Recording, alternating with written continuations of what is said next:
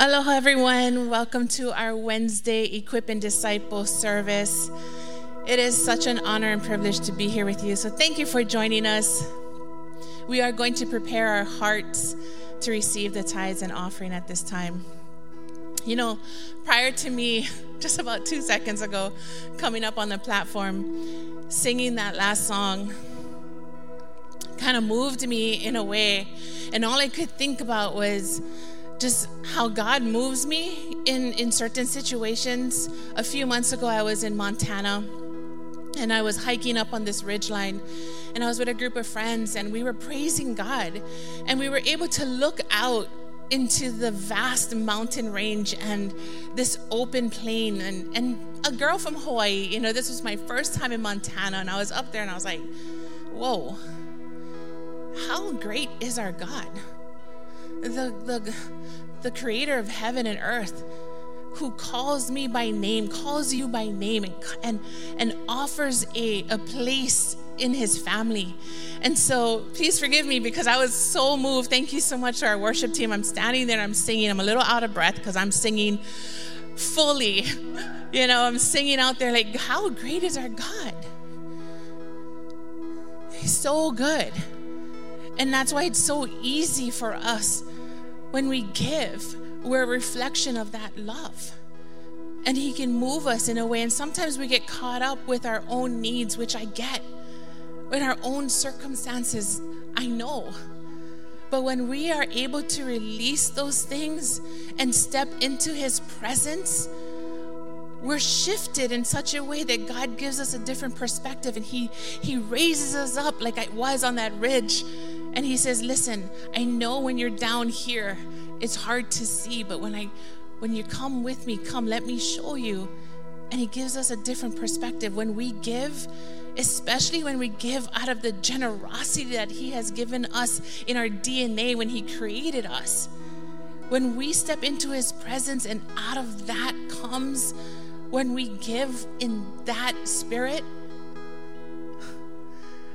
our eyes are shifted and we can simply say, regardless of our circumstance, Here I am, Lord. Here, this is yours. And we can say, oh, How great is our God? How great is it that we have a Father that continues to call us, continues to pour out, and continue to use us? We are His church, like Kat, as Pastor Kat was saying, brothers and sisters, we are called by His name. We are set apart and we are brought into the family of Christ. And we get to do this together. And we get to move forward as the body of Christ. We are His representation of His heart. And so when we give, you're a mirror of God's heart.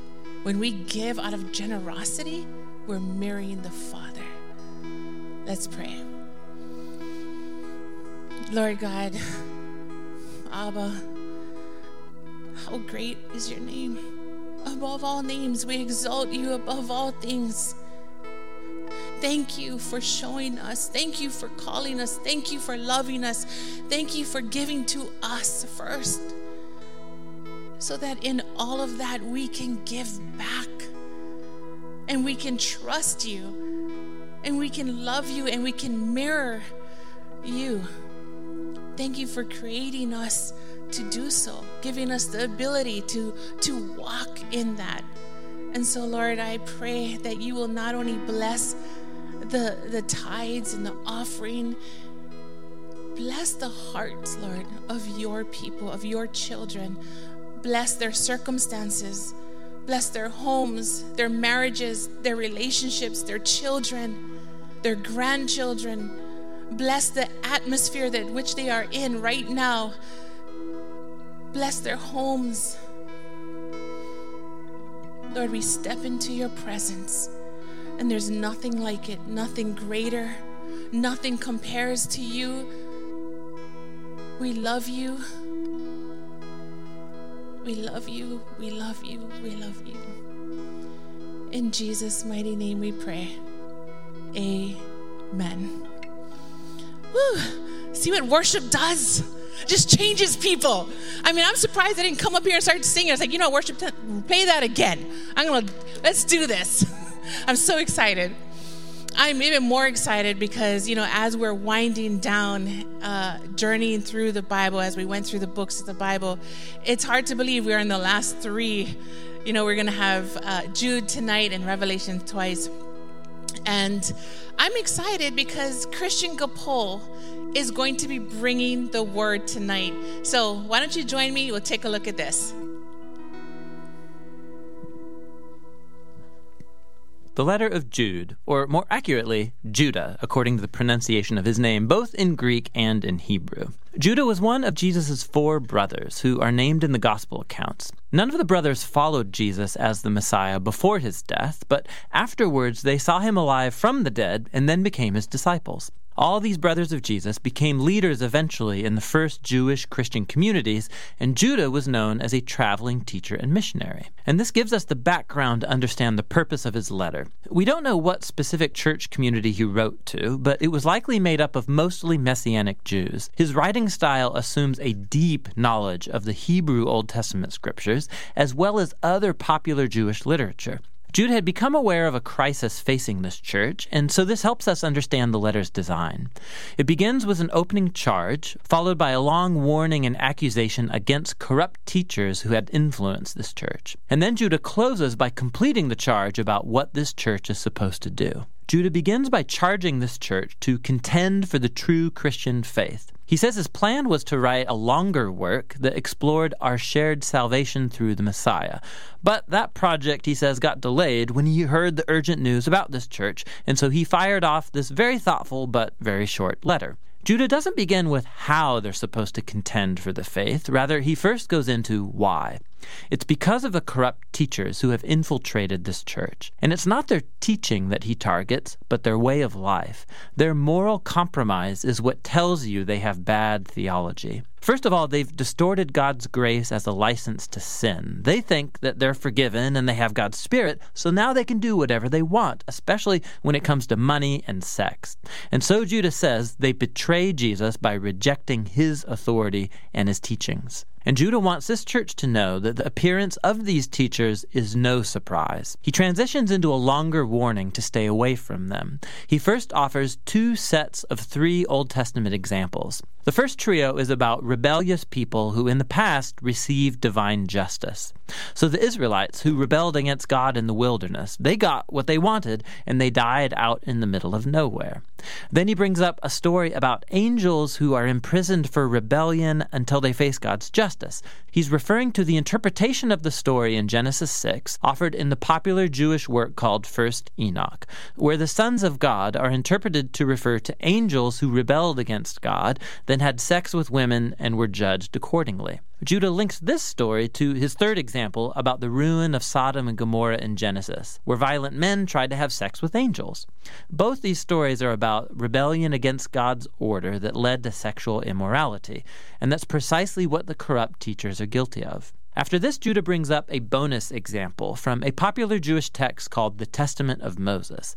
Like Enoch, it was not part of the Old Testament scriptures, and it was a creative retelling of Moses' final days and words based on Deuteronomy. In the section that Judah quotes from, Moses has died, and there's a good angel, Michael, who is refuting the devil's accusations against Moses, but he decides to leave final judgment for God alone. Now, these stories might seem kind of odd to you, but for Jewish people who were raised on this literature, Judah's warnings make good sense. The behavior of these corrupt teachers has ancient roots rebellion against God's authority, sexual immorality, rejecting God's messengers. And this connects to the second trio of examples. They're all about rebels who went on to corrupt other people. So Cain, he murdered his brother, but then he went on to build a city where violence reigned. Balaam, the sorcerer, he couldn't curse Israel, and so he lured them into idolatry and sexual corruption. And then Korah, the Levite, he led a rebellion against Moses that ended in disaster for others. Judah concludes the second trio with a barrage of Old Testament images to describe the teachers. They're like the selfish shepherds of Ezekiel, or like the clouds with no rain from Proverbs, or like the chaotic waves from Isaiah. Their self absorption betrays their claim to follow Jesus. They create chaos wherever they go. Judah concludes his warning by quoting from two other warnings, one ancient and one recent. The first comes again from the popular book of 1st Enoch, which claimed to contain the visions of the ancient figure Enoch from the book of Genesis. Now, what's fascinating is Judah quotes from the opening chapter of Enoch, which is itself quoting about half a dozen Old Testament texts about the final day of the Lord's justice on human evil. Judah then matches Enoch's ancient warning with a more recent one from the apostles. Peter, John, Paul, they all predicted that corrupt teachers would arise and distort the good news about Jesus. And they themselves were echoing Jesus' early warning about the same thing. And so this church should need no more convincing. These teachers have to be dealt with. So Judah then moves into his closing charge. He picks up his opening line about contending for the faith, and he unpacks how to do so with a cool set of metaphors. He describes the community of Jesus as God's new temple. And so they are to build their lives on the foundation of the most holy faith, which refers to the core message of good news about Jesus' life, death, and resurrection for our sins. On that foundation, the church is to build itself through a dedication to prayer, by devoting itself to the love of God through obedience. And the integrity of this building will be maintained by staying alert for the return of Jesus to bring his justice and his mercy. And in doing this, they will help each other stay faithful to Jesus. Judah then concludes by praising the God who will protect his people and keep them from falling too far from his grace. The short letter of Judah is powerful and puzzling for many modern readers who ask why he quotes from texts that aren't today considered part of the Hebrew Bible, like 1st Enoch or the Testament of Moses. It's important to remember that Jewish culture in this time was immersed in religious texts. Jesus, his family, all the early Jewish Christians grew up reading the Hebrew Bible along with many later books that were based on and inspired by the scriptures. And we know there were ancient debates about whether or not some of these later books should be viewed as scripture, but regardless, they're still important. A book doesn't have to be in the Bible to speak an important message to God's people. And so we have many Jewish texts from this period. They're known today as the collections of the Apocrypha, also called the Deuterocanon, along with the Pseudepigrapha.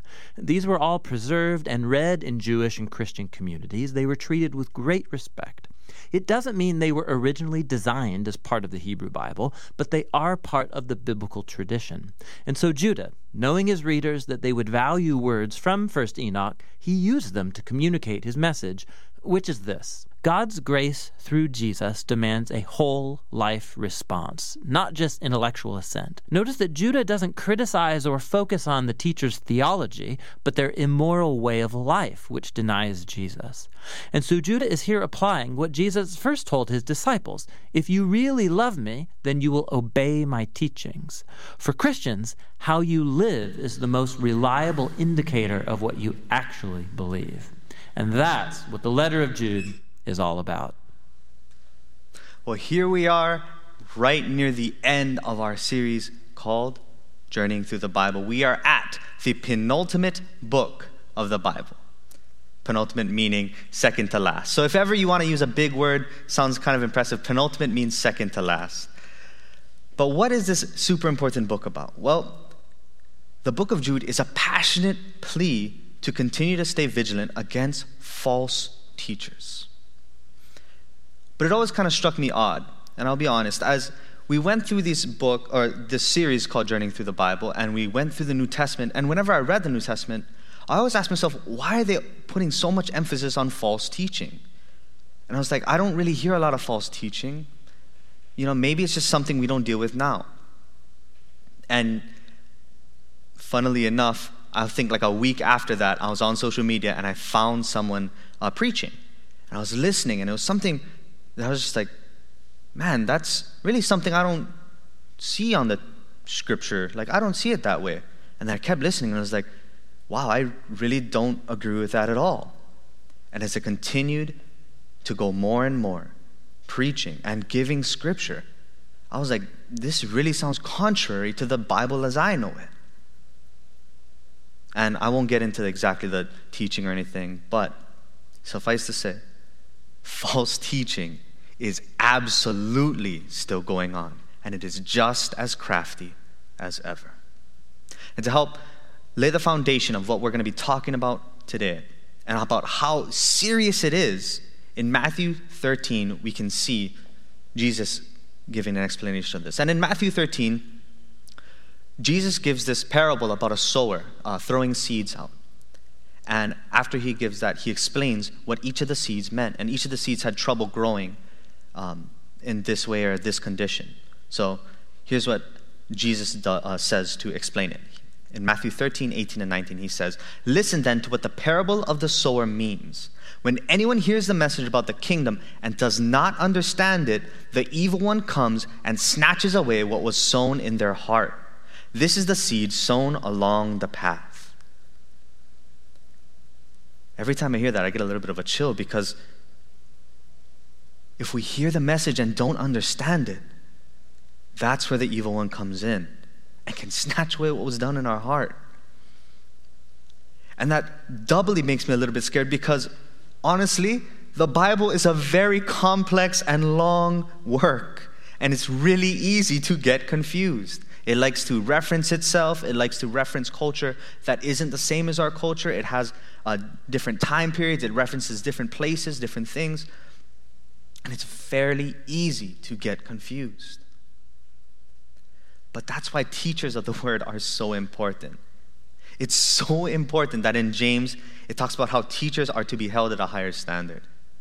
So it says it this way in James 3:1. Not many of you should become teachers, my fellow believers, because you know that we who teach will be judged more strictly. Ooh. So understanding the word is very important. And that's why they double down on the fact that false teaching is a very important issue to be aware of. And so, with all that being said, we're going to go back to what Jude is trying to tell us in Jude 1 3. He says, Dear friends, although I was very eager to write to you about the salvation we share, I felt compelled to write and urge you to contend for the faith that was once for all entrusted to God's holy people. Jude is asking us, he's urging us to contend for the faith. Urgent, so urgent that he had to write a le- letter that, like, sidetracked his other thing that he wanted to do. And if you're like me and you're not really 100% sure what contend means, contend means to strongly assert, and it's also sometimes translated as defend for the faith against those who wish to twist God's word. This is a huge problem because the Bible is our key to life. It's, our conne- it's one of our connections to God. So when we misinterpret or when we get misled on the Bible, we can get or we can misinterpret or be misled on God's will for us. And that can have drastic consequences. So, with all of those dire warnings and fun stuff, how do we protect ourselves from false teaching? And how can we be sure that we are following the true will and word of God? Well, there are three points, and the first one is this to look for the fruit of their teaching. Look for the fruit of their teaching. See, if you're unsure or you're blindsided by a teaching, like I was on that one day, one of the best ways to determine whether something contains the Spirit of God is to look for the fruit or the results of what that teaching would come from. I had to include this point in because this is a point from the mouth of Jesus. In Matthew 7 17, he says it this way He says, To watch out for false prophets. They come to you in sheep's clothing, but inwardly they, were fer- they are ferocious wolves. By their fruit you will recognize them. Do people pick grapes from thorn bushes or figs from thistles? Likewise, every good tree bears good fruit but a bad tree bears bad fruit. A good tree cannot bear bad fruit, and a bad tree cannot bear good fruit. Jesus teaches us to look for the fruit or the results of their teaching. Because many false prophets, many false teachers will come to us like sheep. They'll come to us in ways that seem Sorry, my notes got all scrambled. But they'll come to us in ways that seem innocent, Like I said, that false or that teaching that I didn't see or didn't line up with the Word of God was quoting Scripture. And it was speaking into areas that needed to be spoken in, problem areas. They were trying to answer very tough questions, you know, and questions that are really hard to answer. And when I was, I was uh, watching that, I got really, really taken aback, I guess, just because I saw, wow, that was such a crafty thing. And then I looked, because they said, you know, hey, if you look into the Greek, this is what it says. Hey, if you look into this translation, this was what it said. And then I said, okay, I want to look into the Greek and see. So I did. I actually I looked in and it was not that. And I was like, wow, they almost preyed on me on people saying, yeah, you know, I don't know Greek, that's fine. It was very convincing.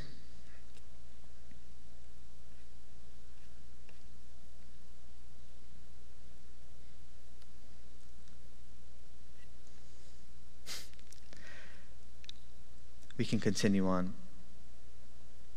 See,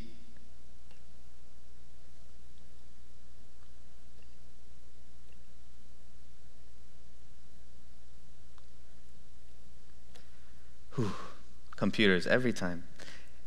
Well, what are the fruits of the Spirit of God? What are the results that we should be looking for? Well, in Galatians 5 22 to 23, it lists it out. It says, But the fruit of the Spirit is love, joy, peace, forbearance, kindness, goodness, faithfulness, gentleness, and self control. Against such thing there is no law. When the Holy Spirit is talking, it promotes those things. It promotes love, joy, peace, forbearance, kindness, goodness, faithfulness, gentleness, and self control. So if someone is teaching and saying that they are representing or they're being inspired by the Spirit of God and their teaching does not promote those things, be very wary. Just like how you cannot sow apple seeds and expect a banana tree to spring up. If someone is claiming that they are in the Word of God and they are not getting the fruit of His Spirit, be very wary of exactly what that teacher, that teaching is promoting.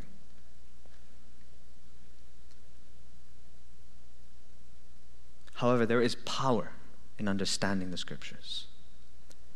One of the things that helped me when I found that teaching, because again, it was in a very problematic area that I wasn't 100% sure of, but there is power in understanding the scripture.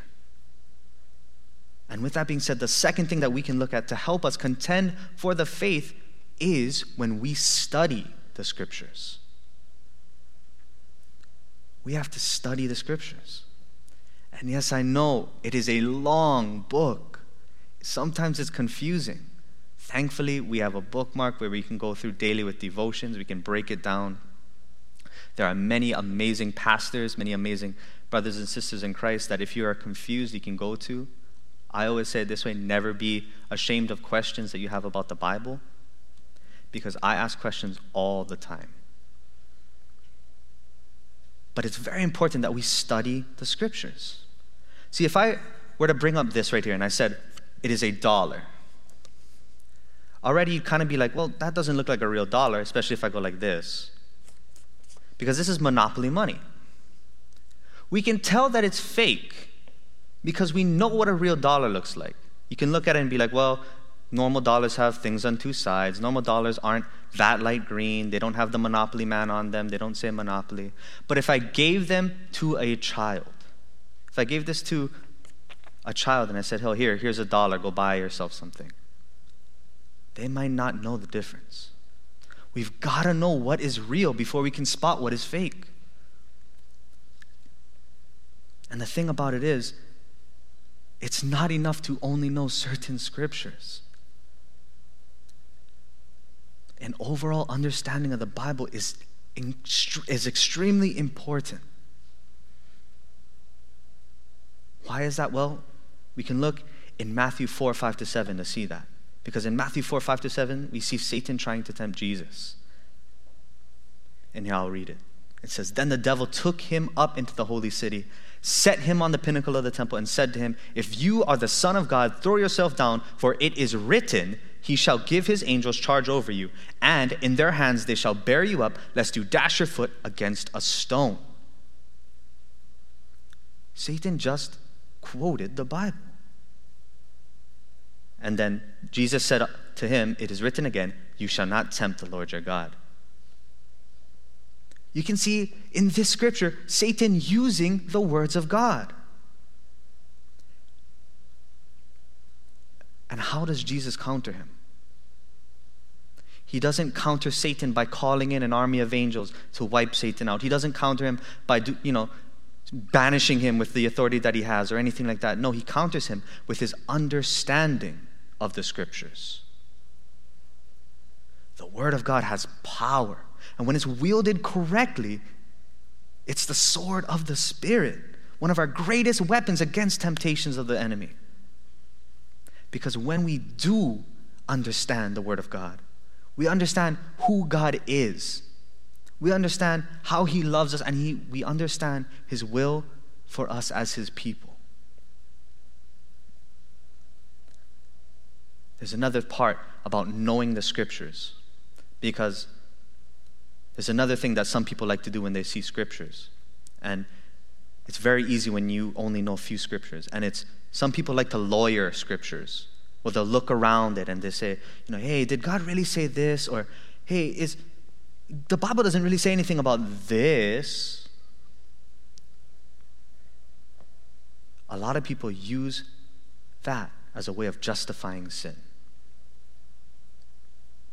and they twist the Word of God to justify sin. Well, that's not a new concept. See, twisting the Word of God to justify sin played a role in the very first sin. In Genesis 3 1 to 6, we can read that right here that now the serpent was more crafty than any of the wild animals the Lord God had made. He said to the woman, Did God really say, You must not eat from any tree in the garden? The woman said to the serpent, We may eat fruit from the trees in the garden, but God did say, You must not eat fruit from the tree that is in the middle of the garden, and you must not touch it, or you will die. You will not certainly die, the serpent said to the woman. For God knows that when you eat from it, your eyes will be opened, and you will be like God, knowing good and evil. When the woman saw that the fruit of the tree was good for food and pleasing to the eye, and also desirable for gaining wisdom, she took some and ate it. She also gave some to her husband who was with her, and he ate it. And there it was, the first sin. And it came from the serpent twisting the word of God.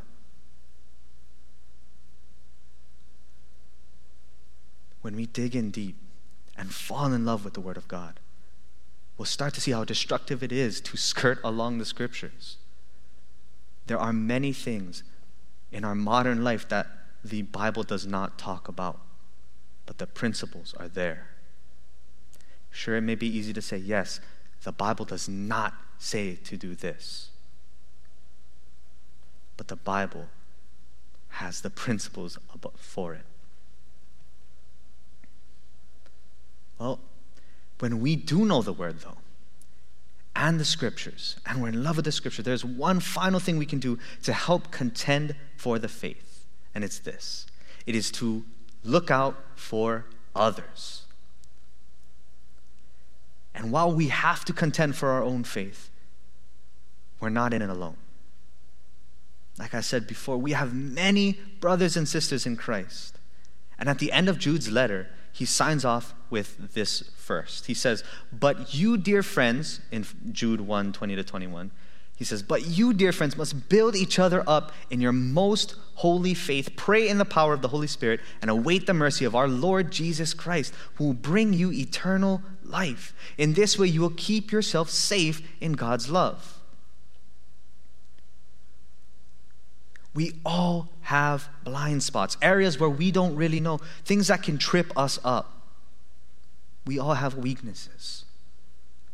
As such, it helps to have a brother or sister who can help build up your faith, and in turn, you can help build up theirs. However, part of looking out for others isn't just to help build them up, but it is also to save them from corrupt teaching. Jude continues in Jude 1 22 to 23. He says, Be merciful to those who doubt. Save others by snatching them from the fire. To others, show mercy, mixed with fear, hating even the clothing stained by corrupted flesh. See, he calls mercy, or he calls for mercy for the doubters, but calls us to save them from the fire, or even snatch them from the fire. And I love that. And I looked into this verse a little bit more because I wanted to make sure that I got everything right on this one. And the commentary said they used snatched from the fire to show how desperate of a thing this is. If you saw someone on fire, if someone was very near to a fire, you would do everything you could to save this person. And that is the urgency that he gives to us to save others by snatching them from the fire.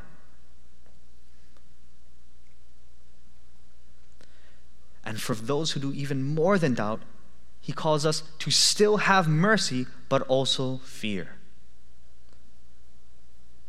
Even those who give the false teaching, we're still called to show mercy, but mixed with that fear. We're still called to try and snatch them from that fire.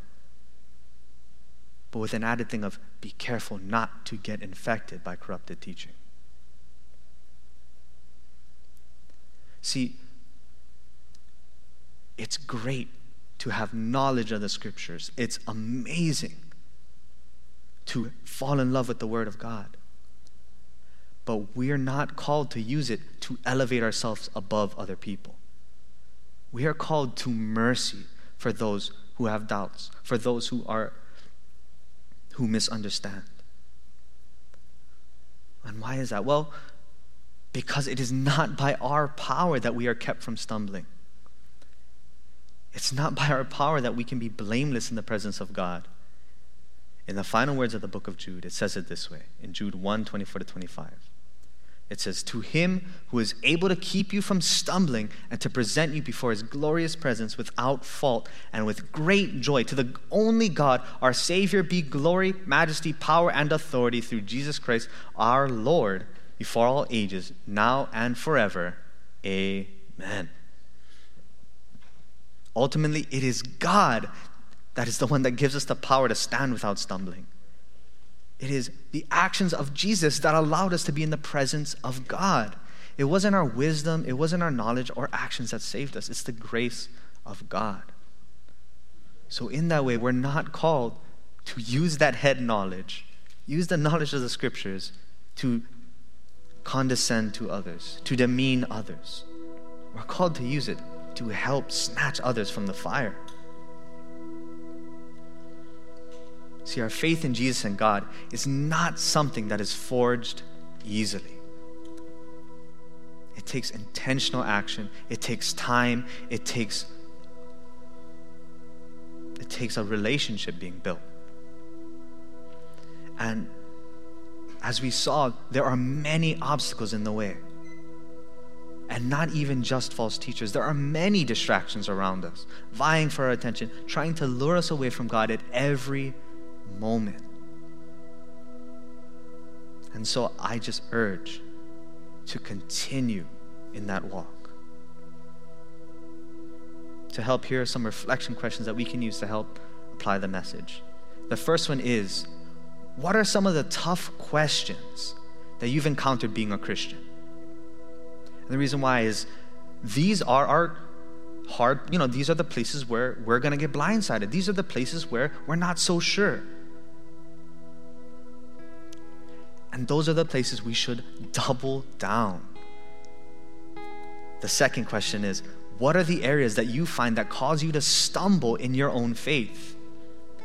And have you found any scriptures that help you in these areas? in the weakness in your own armor. How are you covering it? Are you covering it with your hand or are you covering it with the Word of God? And if you are having a tough time again, I'm going to push the community that we have here. We have so many brothers and sisters who love you and want to help you and empower you with the Word of God.